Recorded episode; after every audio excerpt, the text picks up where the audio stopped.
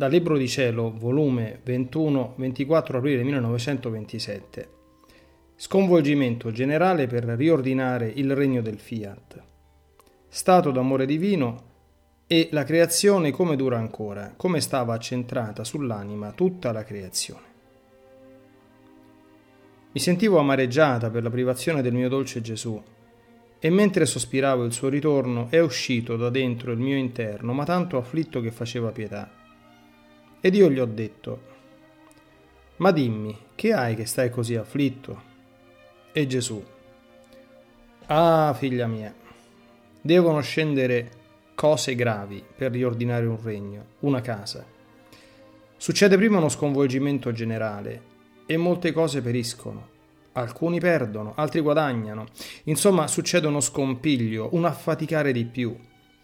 E molte cose si soffrono per riordinare, rinnovare e dare la nuova forma al regno oppure alla casa.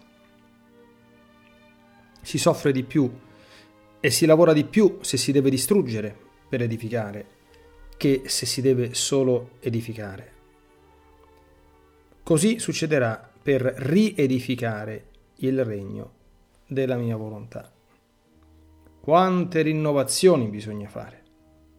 È necessario sconvolgere tutto abbattere e distruggere esseri umani, scompigliare la terra, il mare, l'aria, il vento, l'acqua, il fuoco, affinché tutti si mettano al lavoro per poter rinnovare la faccia della terra, per poter portare l'ordine del nuovo regno della mia volontà divina in mezzo alle creature. Perciò molte cose gravi succederanno ed io nel vedere ciò guardo lo scompiglio e mi sento afflitto e se guardo più in là, nel vedere l'ordine ed il mio nuovo regno riedificato, passo da una profonda mestizia ad una gioia così grande che tu non puoi comprendere. Ecco la causa del perché mi vedi ora mesto ed ora con la gioia della mia patria celeste. Io mi sentivo mesta per questo sconvolgimento che Gesù mi aveva detto. Le cose gravi erano terrificanti si sentivano tumulti, rivoluzioni e guerre in più parti. Oh, come gemeva il mio povero cuore! E Gesù, per sollevarmi, mi ha presa fra le sue braccia, mi ha stretta forte al suo cuore santissimo e mi ha detto, Figlia mia, guardiamo più in là per sollevarci.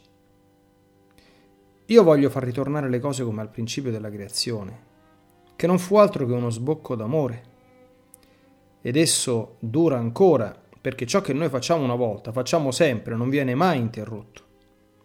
In noi non entra mai la stanchezza del ripetere un atto. Ciò che facciamo una volta ci piace fare sempre. Questo è l'operato divino. Il fare un atto che dura secoli e secoli ed anche tutta l'eternità.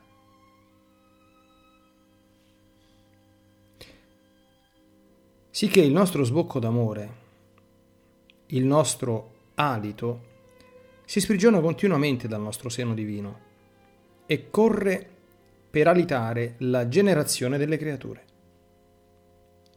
Onde il nostro sbocco d'amore, aleggiando in tutta la creazione, investe cielo, terra, sole, mare, vento e acqua e corre verso le creature.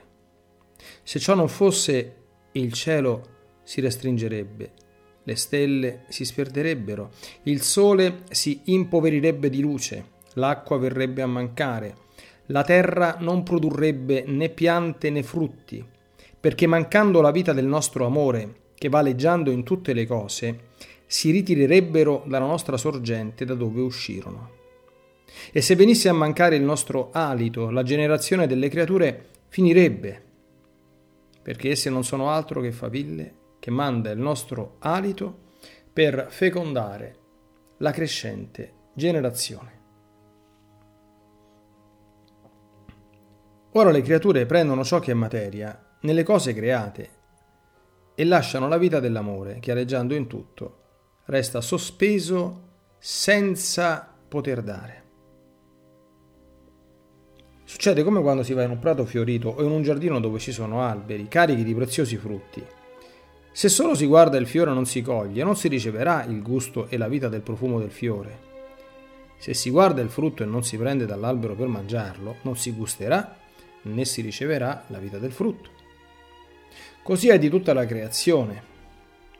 L'uomo la guarda, ma non riceve la vita d'amore messa da Dio in tutte le cose create perché l'uomo non mette la sua volontà, né apre il suo cuore per ricevere questo sbocco d'amore continuato del suo creatore. Ma ad onta di ciò, il nostro sbocco di amore non si arresta.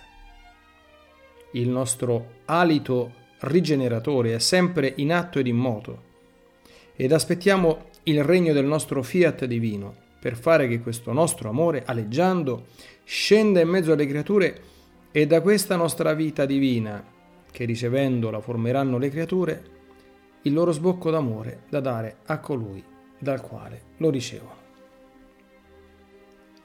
Perciò, figlia mia, tutta la creazione è accentrata su di te. Io ti guardo dal cielo stellato e ti mando questo sbocco d'amore ti guardo dal sole ed alitandoti ti mando la mia vita divina, ti guardo dal mare e dalle sue onde spumeggianti ed impetuose, e ti mando il mio amore che, essendo contenuto, lo scarico con impetuosità come mare su di te. Ti guardo dal vento e ti verso il mio amore imperante, purificante e riscaldante. Ti guardo dai monti e ti mando lo sbocco del mio amore, fermo e irremovibile. Non c'è punto, cosa creata, da dove non ti guardo per versarti amore. Perché stando il mio volere in te, da tutte le parti mi tiri a guardarti, perché esso allarga la tua capacità per ricevere questo mio sbocco d'amore continuato. Dove regna la mia volontà divina, tutto posso dare, tutto posso accentrare, e viene formata la gara d'amore tra creatore e creatura io nel dare ed essa a ricevere. Do a chi mi dà e mi dà a chi do con modi più sorprendenti.